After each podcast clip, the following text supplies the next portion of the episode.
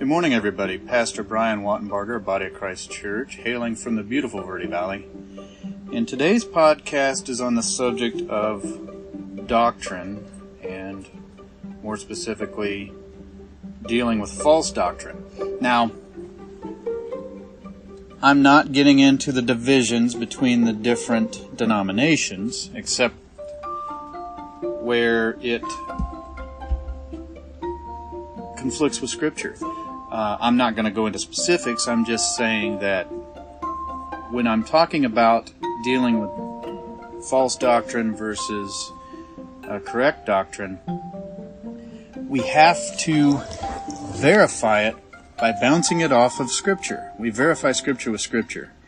And the reason being is, is that these 66 books of over 40 different authors over 2,000 years has been proven to have a unity of design from both Old to the New Testament. And 70% of the prophecies, more than 3,000 I believe, have come true.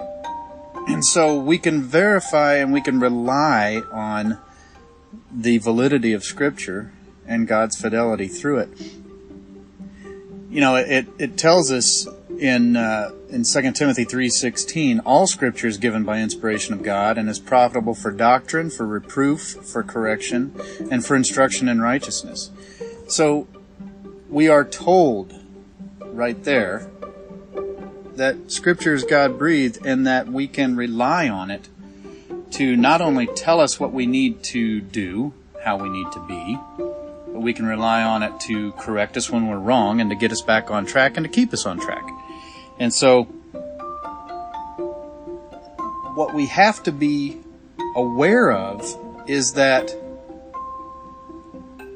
Scripture has been twisted multiple times in attempts to fit somebody's worldview rather than adjust their worldview to scripture, which is the way it's supposed to be.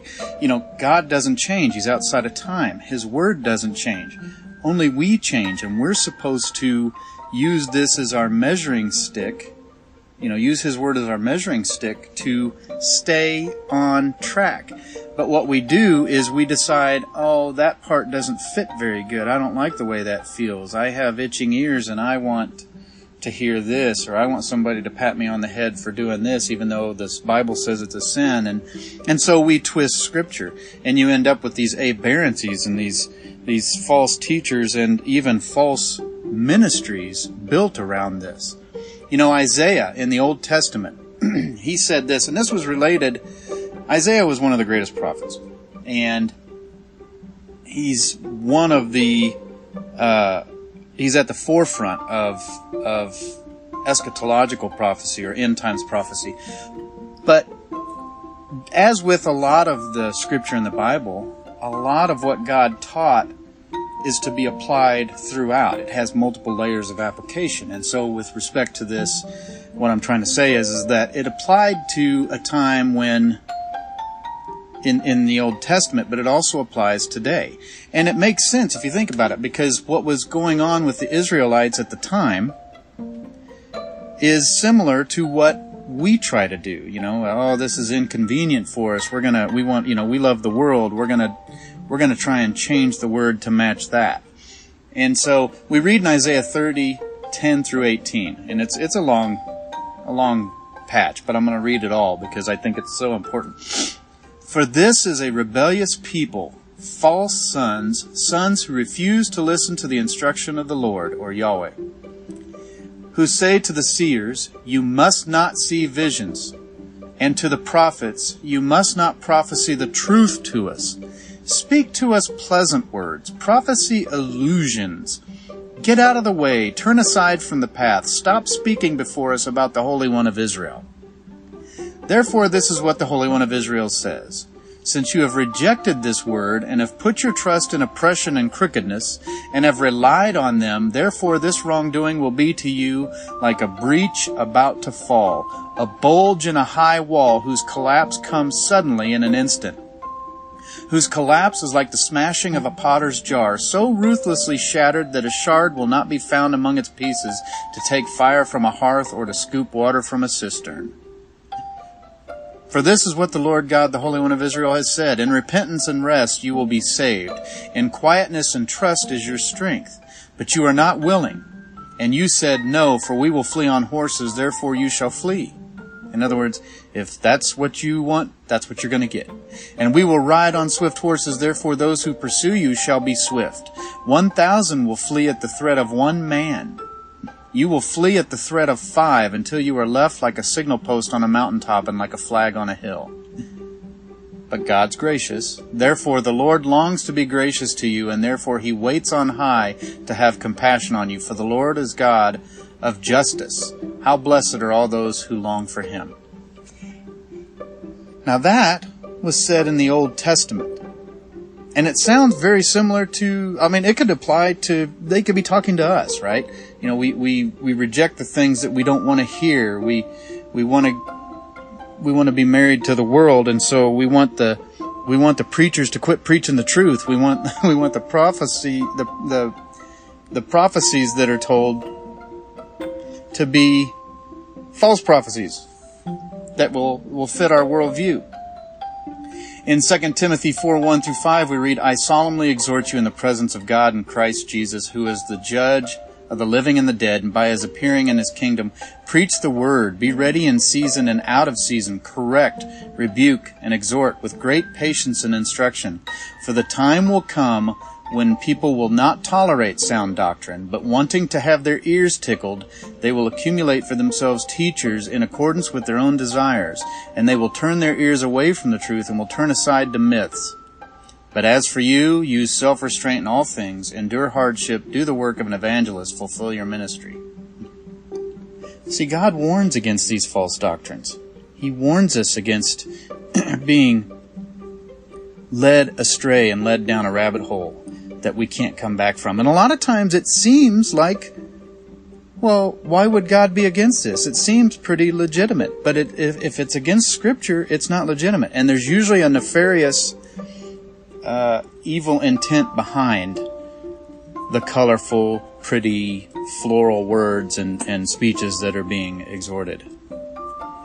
And it, and it leads to apostasy and to danger. It leads to sin. And it advocates for sin. And we see this a lot today. Turn on the TV and you can see this.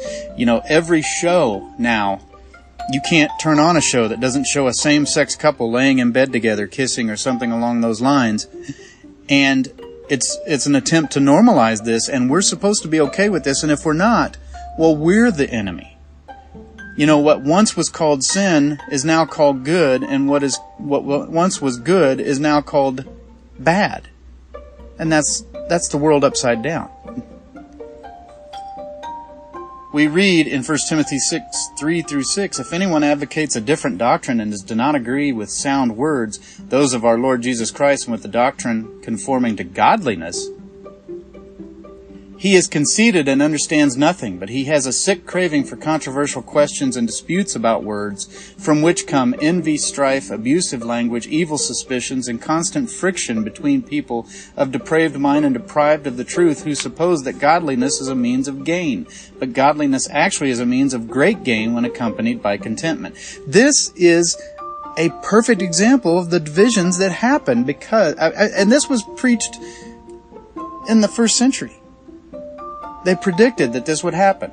You know, if, if anyone advocates a different doctrine, uh, he has a sick craving for controversial questions and disputes about words, and this creates division, and we end up with all these different facets of Christianity that aren't really Christianity. They, they're aberrant. Somebody that says, "Oh, you can get to God through Christ, but there's uh, other ways to get to God." Well, no, there's not. Christ said himself, as I'm, I'm the way and the, the, truth and the life. You know, there, there's, there's all these, uh, well, that was a sin back then, but it's okay today. No, it's not. Once a sin, always a sin. In 2 Corinthians 11, 13 through 15, we're warned, For such men are false prophets, deceitful workers, disguising themselves as apostles of Christ. And this is no wonder, for even Satan disguises himself as an angel of light. Therefore it is not surprising if his servants also disguise themselves as servants of righteousness, whose end will be according to their deeds. The enemy works by making their words flowery and sound like good sound doctrine. They disguise themselves as creatures of light, but they're not. There's no light in them.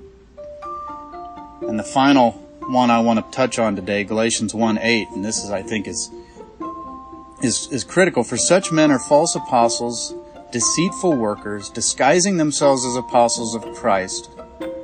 I just wrote that exactly the same things. Sorry about that. What I meant to say with Galatians 1 8 is, but even if we or an angel from heaven should preach to you a gospel contrary to what we have preached to you, he is to be accursed. That's heavy. Even if a supposed angel comes to you and preaches a different gospel than what's in the original Bible, it's a false gospel. That should be very convicting for some of the uh, offshoots of what we'll call offshoots of Christianity today that are main have become mainstream religions that are out there. Folks, the Bible's clear. It has been. It was sealed up until the end and it has no need for any further edits. Follow scripture and it will not lead you astray. It will lead you straight to Christ from the Old Testament to the New. That's it for me for today. God bless you all, and we'll see you on the next one.